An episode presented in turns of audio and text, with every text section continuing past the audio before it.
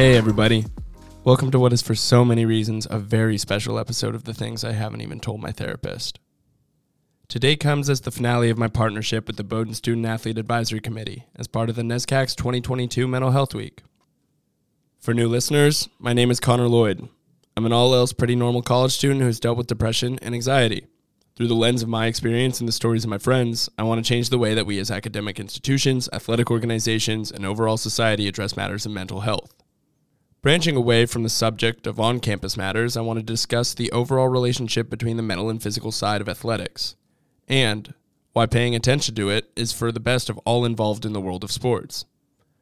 Those of you who have heard my previous episode with my high school coach, Mike Langle, will remember the story of how my high school football team brought in a sports psychologist to help improve our team demeanor, which greatly improved our performance and helped the program turn itself around. For those of you who haven't, I'm obviously biased, but I do recommend giving it a listen, especially if you find interest in today's interview, because for this episode, I brought in that same psychologist, Dr. Kevin Alschuler from the University of Washington. In the interview portion, he will explain his role in depth, but I wanted to first contextualize our conversation. We've all been there. Whether you've struggled with mental health or not, after a long, brutal, exhausting, and just overall terrible day, had to lace up the cleats, put one foot in front of the other, and get out to practice, or the game, or whatever it be. This action is not exclusive to athletes alone. We all have our fair share of bad days, but we also eventually have responsibilities to attend to, and occasionally those overlap. By working with Dr. Alschuler, our team worked on how to get past those tough days to get the best out of our performance on the field. He also has a whole lot more advice on the subject of how improving our self awareness in these situations can be beneficial all around. It is clearly important for teams as a whole to buy into mental awareness in the way that he teaches if they wish to reach their full potential and avoid any of the BS that can get in the way of even a great team's success.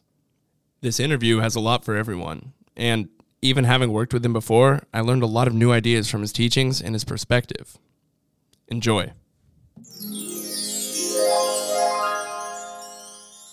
I would like to welcome to the studio Dr. Kevin Alschuler. Thank you so much for joining me today. Thanks for having me. I'm excited to talk with you. Just to give the listeners a little bit of context, would you mind sharing a little background on the work that you do with multiple sclerosis and how you tie that research into sports? Yeah, absolutely. So I come from kind of two backgrounds that have merged together here at this point in my career. So I'm a lifelong athlete, coach, sports fan, and so in a few minutes we'll we'll talk about um, how I've gotten to, to merge that in with my professional interests. So, like you alluded to in my uh, quote unquote day job, I work at the University of Washington in uh, the Department of Rehabilitation Medicine. And for people who aren't familiar with rehabilitation medicine, uh, we work with patients who have suffered serious injuries like traumatic brain injuries or spinal cord injury or who are living with chronic diseases or chronic conditions like multiple sclerosis. Uh, and we also have a segment of our department that does sports injury as well. So I, I do work in our multiple sclerosis center, and my job is to help our patients as they learn to live with their MS disease and the MS symptoms and the impact of MS on their their functioning and, and on the way they want to go about their lives. And our goal across rehabilitation, so the psychologists, the physicians, or physical and occupational therapists, all of us work together to try to help our patients maximize or optimize their functioning and most importantly, their quality of life. And so what we're trying to do is we're trying to help our patients get the most out of life despite what's going on with their health. And at the 30,000 foot level, that's not any different than what we try to do in sport. We're trying to help people function at their best, achieve their highest quality of life with what's going on in their life. And so the, the context is perhaps quite different between the two, especially if you're talking about high performing athletes or people who are suffering serious consequences from an injury or an illness. But again, kind of at that broad level, it's really the same set of strategies. It's the same idea of, you know, how do we help people identify their strengths and their weaknesses, leverage those strengths, improve on their weaknesses, find ways to, to battle through challenges that are going on and, and really keep their eye on the things that help them function at their best. So, at what point did you sort of have this light bulb go off of, oh, I can bridge these two interests in my life, these two passions of mine? So, at some level, I would say that light bulb was never off. It was always kind of flickering there in the background. I think as, as somebody who's been oriented towards you know becoming a psychologist for probably a long time, probably had that in me as a, as a kid, and somebody who's interested in sport. I think I've always had an appreciation for the you know psychology of, of sport and the psychology of, of how teams work and the psychology behind coaching and, and so forth. Professionally, it's been something that's built over time. So I, I was actually able to have some sports psychology experiences when I was in grad school in like 2005, 2008, 2009. I, I worked with various teams back at that point and that's just been something that's been able to build over time for me. And, and so I think in terms of your, you know, when did the light bulbs go on? I think it was it was always there. I think it's just been something that uh, I've been able to grow as opportunities have presented over time. Can definitely get that. When you first start moving towards working with a team or, or with an athlete, what do you what do you sort of catch are like the initial flaws? What are what are your sort of entry level goals when you go into working with a team? What What are the first couple of fixes that you try to make? Yeah, uh, so it's interesting you're asking this question because this has become a little bit of a soapbox topic for me of late. And I think one of the things that that I've seen is despite how much growth we've had in the understanding that there's a mental side to sport and that there are mental health issues that are important, and I'm sure we'll talk about uh, both of those as we go along today. The the mental side, the sports psychology piece, still is a very reactive piece. It's one where most teams, most programs tend to kind of operate with this assumption that things are fine until they find out they're not. So whether that's mental health or whether that's mental skills, the assumption is that part's okay until we see some cracks somewhere, and then we decide maybe we need a sports psychologist. We can talk about what some of those issues are that come up. But the part that stands out to me still is that we would never approach other aspects of sport that way. Right? We would never assume athletes have skills until we find out they don't. We'd never assume they have fitness until we find out they don't. Or that they understand strategy they don't, right? Like we hit conditioning and skill building and, and the strategic side of sports from day one. We work on that in the off season. Like that's the part that, that we invest in. And so the number one thing that I see with most teams is that my involvement tends to start when there are concerns, when there's already a problem in place and it's something we're chasing after. We're we're not being proactive with it. We're being reactive to it. And so um, it's the rare experience. We could talk about certainly your high school football experience. It's the rare experience where we get to come in and work with the team before those issues come up, um, where we get to be more proactive and get to weave uh, this into the program. In terms of the issues, like when I am asked to help, the issues that come up, I think, you know, one of the things we realize is there's a lot of anxiety, especially in sport. There's a lot of pressure now, uh, pressure on athletes, pressure around performance. Things like social media certainly not helped uh, with that either. And, and so we see a lot of the consequences of pressure, and, and those consequences can be it can be really variable from person to person, right? It can be people feeling that pressure to do more and, and trying to do more and more and more and it's not working for them and they're realizing they're getting frustrated and, and we need to help try to build in more flexibility, more adaptability, help people find a path forward. We find athletes who are shying away from the moment because that's another way that we react to that anxiety is we try to avoid the things that make us anxious and so sometimes we find, you know, that people are struggling to commit in the way that, that they want to commit. So, like, there's so many different issues that come up, but a lot of times it comes from that piece, right? Like, most athletes really want to succeed. And when when there are issues or there are concerns, it's that they're not getting that success that they want, and it's not because of lack of trying or lack of interest or something like that, but it's that how we're handling those challenges are, are, not working for us in, in the ways that we're trying. And so the psychologist gets, you know, gets called in and, and gets asked to help find ways to better manage those challenges and, and find ways to help with change. I think one of the things that is sometimes helpful to think about is that psychology is in everything we do, right? Psychology is about how we think and how we react and, and how we feel. And everything we do, we think about everything we do, we're doing, right? We're acting and we have feelings, we have emotions, uh, we have responses to it. And so there's psychology in everything. And so if we need to change what we're doing, if we need to change how we're going about things, it, a portion of making that change is going to be psychological in nature or have a foundation in psychology. Right, right. I think branching off your point of pressure is kind of exactly the whole need for the focus on the student athlete in particular, because not only are students trying to exceed on the field and in their athletic lives, but there's the pressure of school and trying to separate that from your student life is extremely confusing. It's difficult and it's altogether very frustrating. I was wondering if you could speak to some of the techniques you sort of used. I, I remember things like the mindful breath and using visualization. I was wondering if you could speak to any other sort of skills or techniques students can use to sort of differentiate their parts of life from one another and maybe not alleviate all the stress, but be able to engage themselves a little bit more focused manner on the field.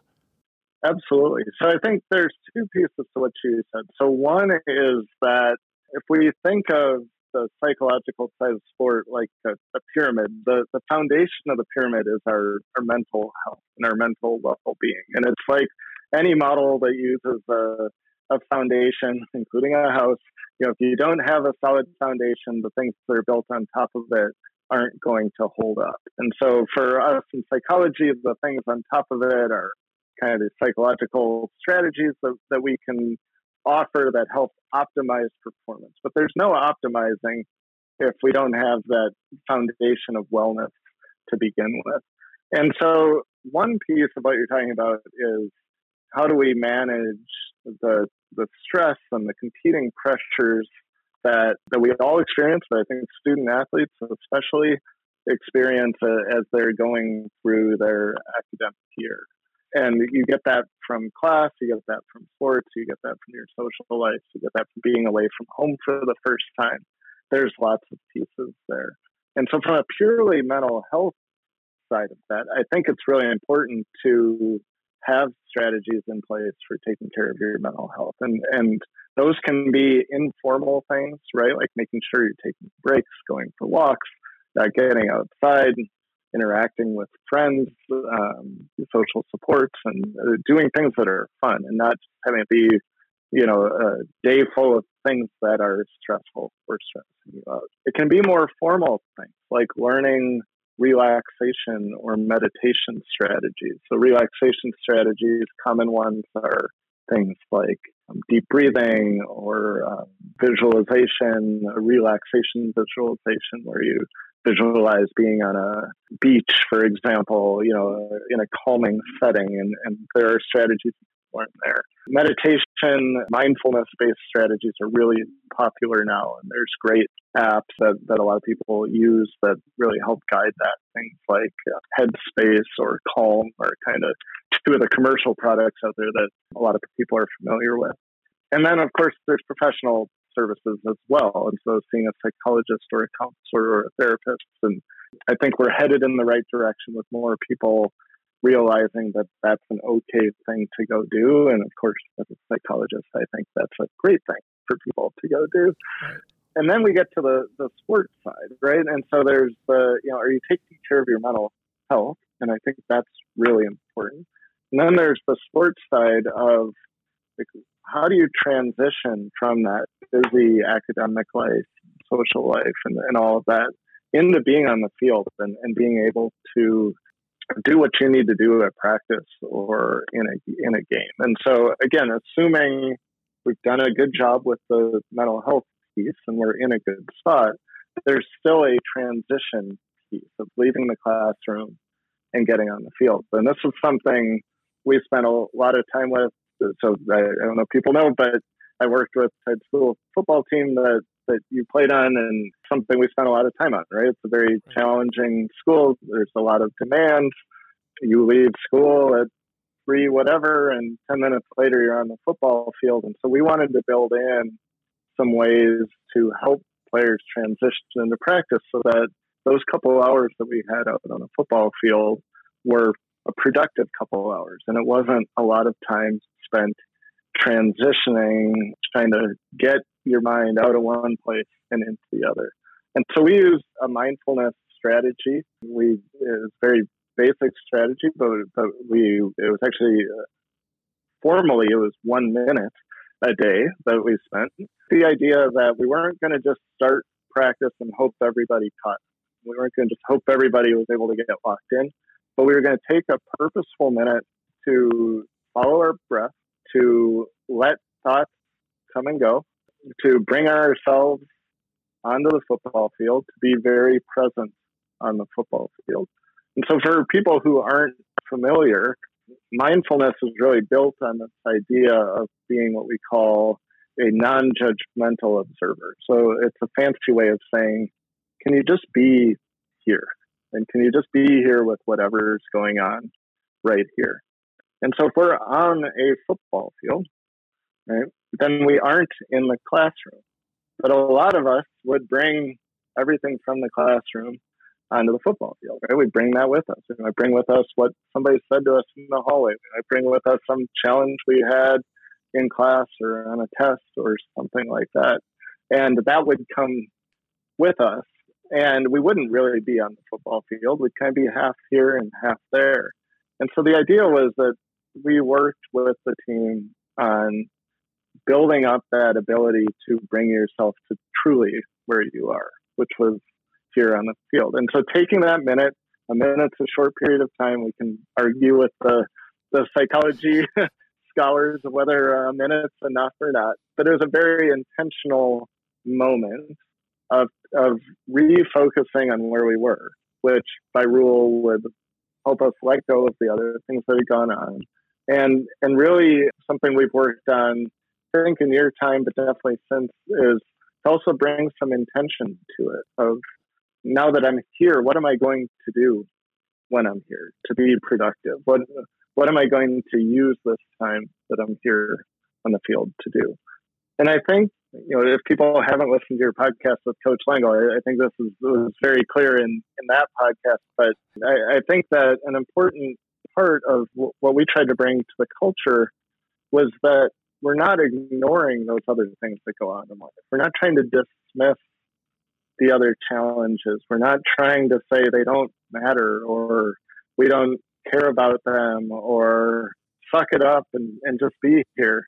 We're trying to help build that ability to transition between the things so that you're not carrying all of that weight with you and you're free of those things for those couple hours that you're on the field. Awesome.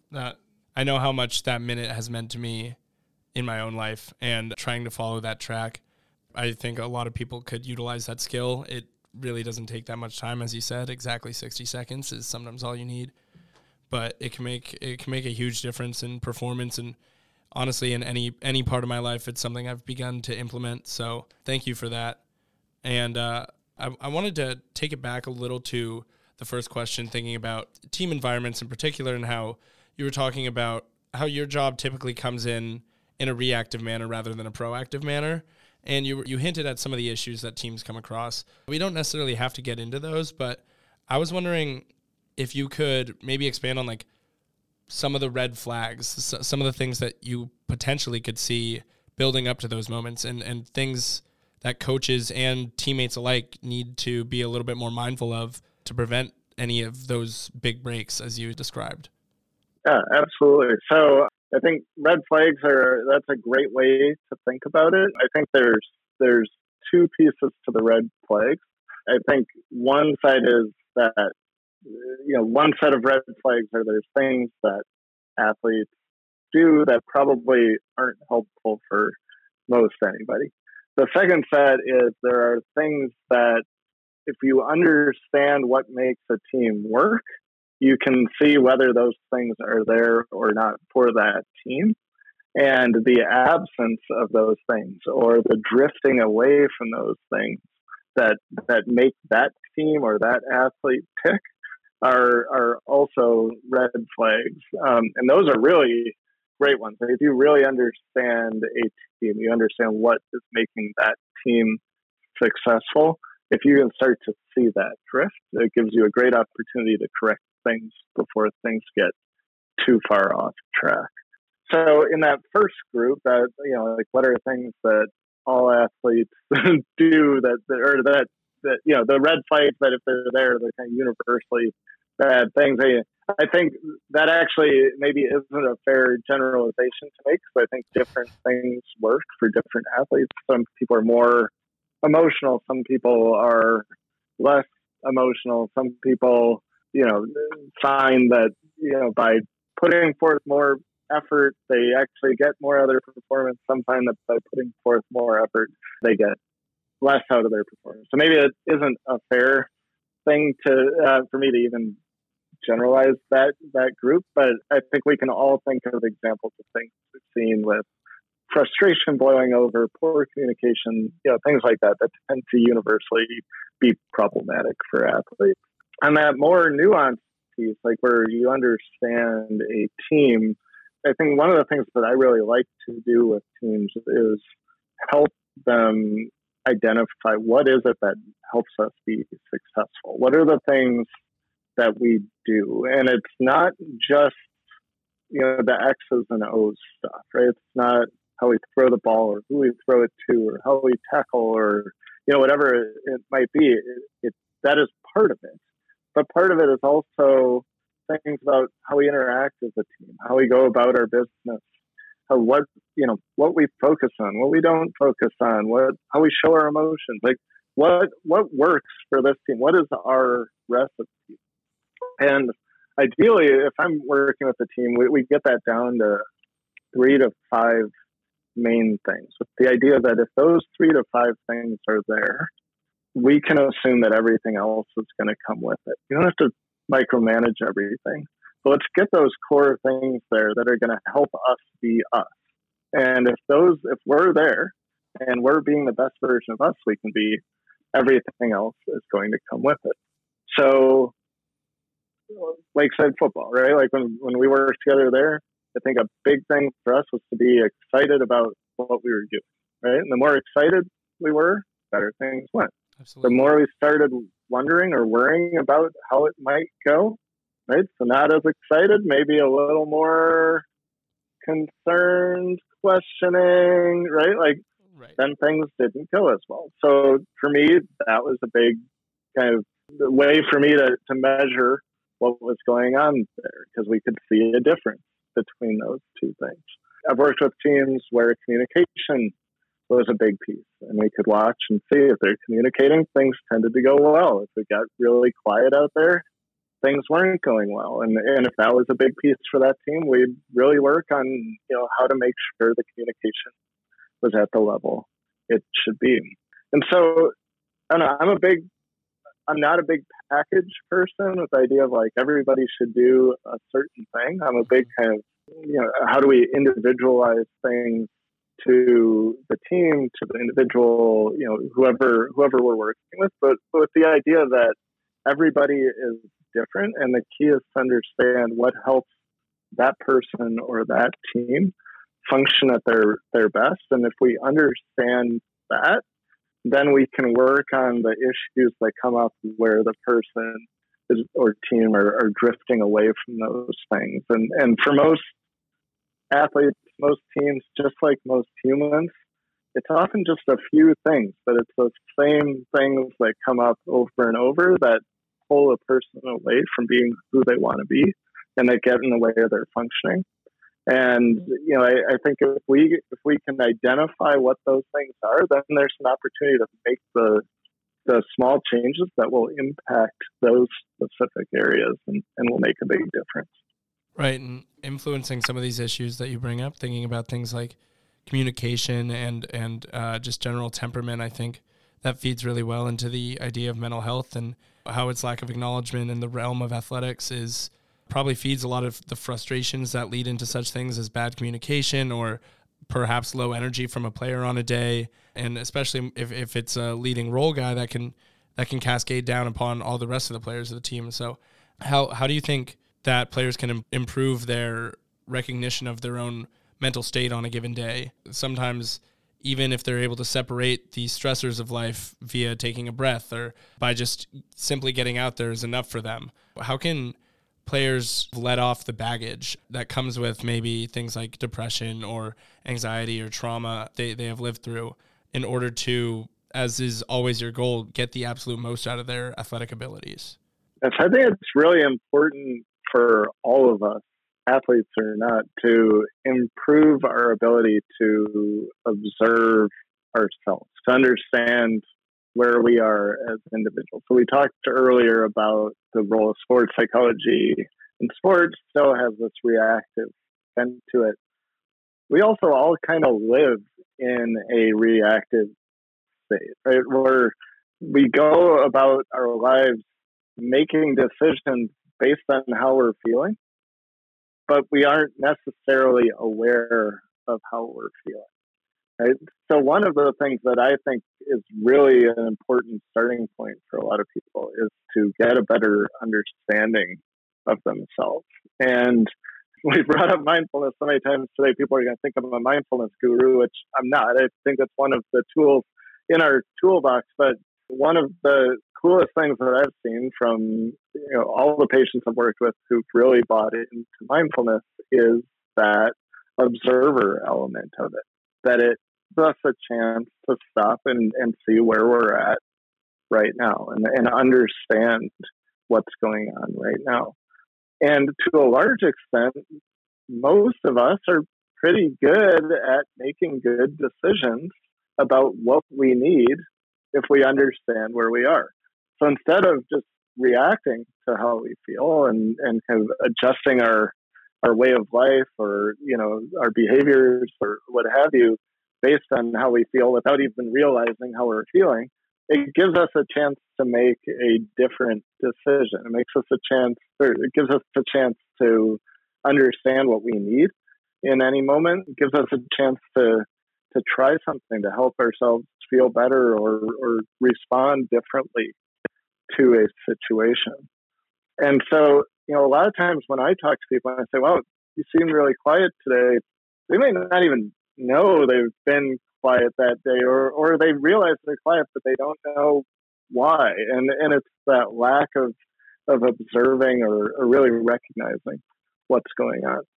Now, I make that all sound easy. The hard part for a lot of us is a lot of times we don't really want to take that step because we don't necessarily feel like we want to know why we're feeling how we're feeling, right? So we don't want to stop and realize that I don't feel very good about what's going on, or feel really nervous or really anxious because we worry that we might not be equipped. We might not have the skills to help ourselves if we feel that way. And that's why those things I talked about earlier are so important, like building stress management skills, understanding your support network, knowing that, that you can access support services as well. Like I think that it's really important to know those things are there so that as you recognize things in yourself, you, you don't feel like you're stranded on an island and, and unable to address those pieces. I think the, the thing that you know, we talked about a, a few minutes ago is, is also important. That idea that that all athletes bring everything that's part of them to the field. And so when we, from my perspective, when we look at how do we help you get the most out of yourself on the field or the court or in school, whatever, in your, your sports arena, to me, it's not we need that we need to get rid of all those other things because all those things are coming with you. The thing for me is, can we help you coexist with those things and not have them change who you are, not have them you know, I think the concern you're being able to drag down your performance, but have them be there, be a part of who you are, but have you be able to still be the person that you want to be, right? The have those those values of who you want to be as an athlete, as a teammate, as a competitor when you're in your arena while still bringing those things with you. So it doesn't have to be a fight. It's not one or the other, but it's being able to help yourself, uh, you know, be who you want to be and, and accomplish what you want to accomplish while also bringing those things with you. And that's, that's a big part of my work on the, the medical side, right? Like I have a lot of patients who, you know, they have chronic pain and their pain, when they're in pain, it makes them grumpy or ornery as it would for all of us and runs the risk of impacting their approach to parenting their, their children, for example. And we can't get rid of the pain. So we can't take an approach that's like, let's get rid of the pain so you're a better parent. Right? Instead, we have to look at how how can you be the parent you want to be, despite the fact that that pain is coming with you. And so, I think for mental health, we we have to think about that kind of approach of, you know, we want everybody who needs the help to work on improving their mental health using all the resources that are available and at the same time have the skill set to be able to be who you want to be, who you intend to be, who you enjoy being, despite the fact that some of these things are going to come with you. And so it's not a it's not an either or, it's definitely an and kind of approach. You know, everything's coming with you, so you got to learn to work with it because it's coming with you. I, I really really like that that metaphor you just used that comparison to to your day day job if you will because yeah. I, I think one of the expectations of so many coaches that I've played for and worked with is that when you step on the field I said this to you earlier but as you step on on the field nothing else matters. Everything outside the white lines is is gone. And I, I really appreciate you mentioning that part of becoming a better athlete when struggling with mental health is acknowledging the things as opposed to trying to shut them down necessarily because that's how things like communication blowups, all these other things that tend to ruin the the abilities of a team to reach their potential sort of come to be so yeah, yeah. thank you for saying that yeah. well and i think that is a, a really important distinction that you're drawing because i think that traditional coach old school coach you know whatever you want to say who says those things don't matter we need you here on the field their goal and my goal is the same right like we want you to perform at your best on the field. I think the difference is that kind of traditional approach is this either or approach, right? Like either you're going to have it together and you're going to be out here and you're going to perform at your best or you're not, right? And if you don't have it together, whatever that means, if you don't have it together, you're not going to perform at your best. I think we can work with those things, right? So that parenting and chronic pain example that I brought up. You know, like if a person is struggling, right, psychologically with their mental health, they're not going to perform as well as somebody who is not struggling with those same things. Same thing with my chronic pain patients, right? A, a patient who doesn't have pain is going to feel better than a patient who has pain. Okay, that's a that's a given, and that's why we need to work on those things. But it doesn't mean that all is lost if you're struggling with mental health issues. It doesn't mean all is lost if you're struggling with chronic pain. We can still make choices. We can still learn strategies that will help us perform at our at the best that we can, given what's going on, despite what's going on. And so it doesn't have to be that traditional either or to still get the most out of you for who you are today. Right. And I think that's the issue that, that you're talking about is like the person's feeling depressed, for example, and they're not communicating with their teammates. There's no rule that says if you feel depressed, you can't communicate. It may be harder. And so we may need to learn some strategies to communicate better in those situations, but it doesn't have to mean all is lost in that space. And so what it takes is it takes more work. And I think that's where the pushback has been traditionally is it doesn't feel like there's time for that work. So I need you here as this athlete to practice because I don't have time to deal with this stuff. And that's something that I think is changing. I hope it's changing because it needs to change because people are going to bring all kinds of stuff with them to the field. And I think the more we learn to work with those things, the better off we're all going to be. Definitely. And I think we've spoken a lot to the on field communication, we've spoken a lot to the coach athlete relationship, but really to wrap this all together, I know I know something you helped a lot with our team in high school was how we communicate with one another off the field, how we sort of game plan, how we prepare together. And I think especially in the conversation of mental health, the way athletes support each other could definitely go an extra step. Obviously, in in my own experiences, it's it can be really tough to be the guy to reach out to someone else and say, "Hey, you doing all right?" Like you said, talking earlier, like oh, you're a little quieter than normal today. Like in my own experience as a male athlete, a lot of times that leads to someone putting up a wall of defense, or if even worse, it can backfire and can it, it can sort of get reflected back on you as perhaps old fashioned ideas of like being soft or more thoughtful, which traditionally was viewed as like a weakness. But uh, I, I think moving forward with the conversation of mental health in the world of athletics, it's so imperative to have proper communicational skills to look out for one another when people aren't necessarily always the most in tune to do it for themselves. And uh, I think, especially with how much time you spend with your teammates in a college setting, it's, it's now more important than ever. So I was wondering if you could just shine a little light on that for us.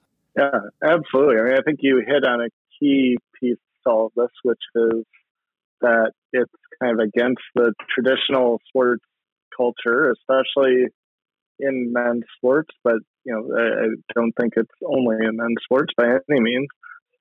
For there to be no discussion about mental health, for there to be a expectation that people will tough it out, and this kind of idea that if you're if you're showing any signs of vulnerability, then that equates to, like you said, like a weakness or, or being soft. Um, and I think that's where our work on the performance side of psychology is potentially really helpful for the mental health culture side of psychology as well. Like, I think if we realize that that we can use psychology to help people function better from wherever they are, function better, then it doesn't have to be that psychology or mental mental health is only about quote unquote having problems. Right? And that's that's kind of the history that we're fighting against as a field in psychology right now. The, the history of psychology, the history of psychiatry is the treatment of dysfunction, right? So only helping people who have a problem of some kind, who are functioning below the norm. But the reality is, like I said earlier, that, that psychology is in everything we do. And so I, am not sure why it has to be about dysfunction. Psychology can be about function. It's about if you are in the worst state possible and we're helping you, we're helping you function better. If you're of an elite mindset and you're achieving everything in the world and you work at the psychologist, we're hopefully helping you function better. So it doesn't have to be about dysfunction, it can be about function. And I think if we can keep growing things in that direction, then it doesn't become this thing that we're uncomfortable talking about it because if we talk about it, it means there's something wrong. It's dysfunction, right? It's something wrong with the person. And instead, it's something that's okay to talk about because we all understand that we use psychology to do better and to feel better. And so it's not this negative, there's no negative connotation to it at that. And so this is something we've found in our medical settings as well is, you know, there's just like with sports, like there's a percentage of people who don't really want to focus on their own mental health or physicians or other providers who don't, you know, want to emphasize patient mental health as, as a key thing because it's like this uncomfortable thing to talk about. But as we show that we can help patients function better, adjust better, adapt better, have a better quality of life, then it becomes this more universal thing that we can work on. And when it's more universal, then it's not such a bad thing to talk about anymore because everybody's doing it. Mm-hmm. So, so it's a long answer to your your question, but I think that that it is a cultural issue that that we fight against in the sports world, where it's uncomfortable to talk about those things. And like you said, our our teammates are such an important part of it. A big part of the sport experience is the social piece. So our teammates often become our best friends. There's people who we have some of our our most significant positive or negative experiences with. They're they're a really important part of our life. And and just like you hope a friend or a family member would feel comfortable talking with you about concerns you might have and, and helping there helping you and, and supporting you. It's the same idea in sport, right? Where where those are the people who could really have a positive impact on that piece. So I think, you know, I think if we can keep working on the culture, keep helping everybody understand the opportunity to work on mental health and mental skills to function better, and then keep working to provide enough resources so that when people do have these conversations or do make these observations about themselves, that they feel supported and, and have the resources to support making the changes to help make things better. And so there's a lot of work to do, but I think if we look back 10 years, 20 years, like I think we've also come a long way.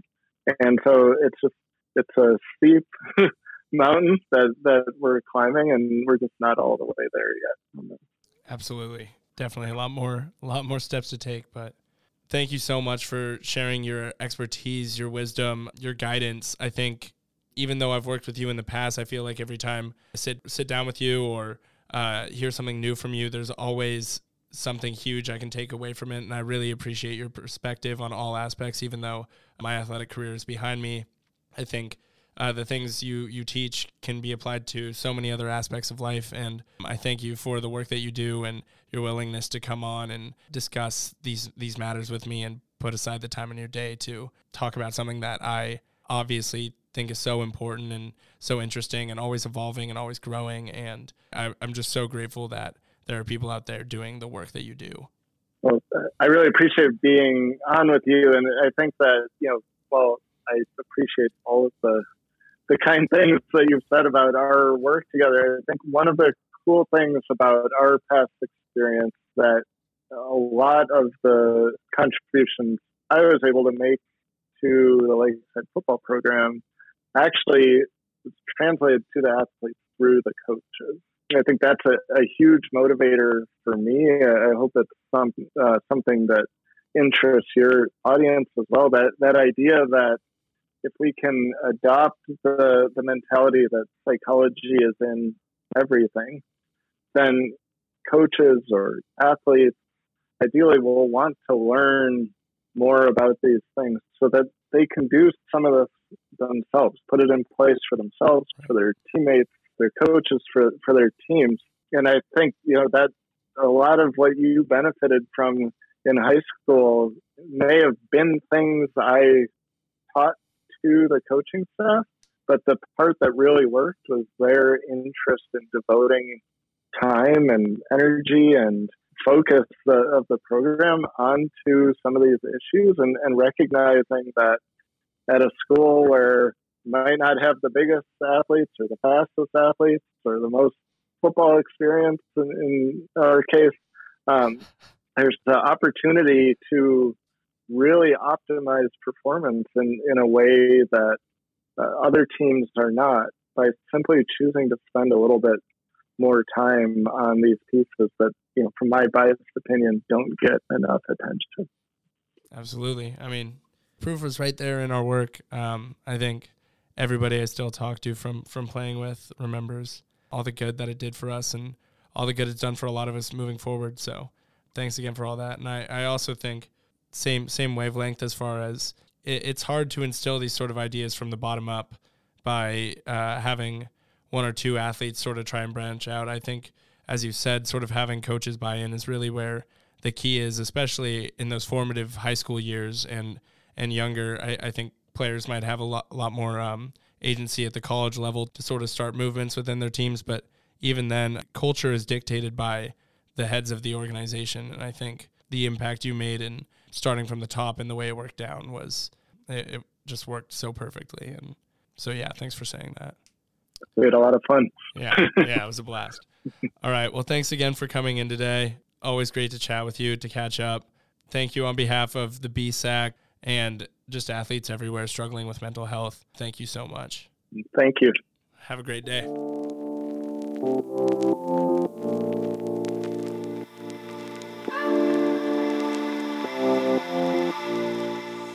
I hope you enjoyed the interview.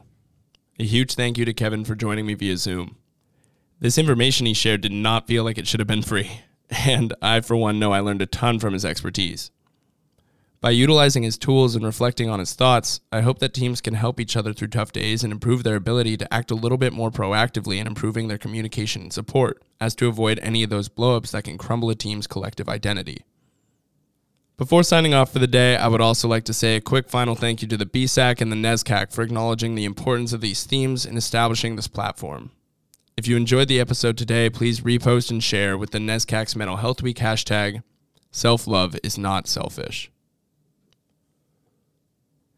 Moving forward from here, there will be a bit of a return to normal.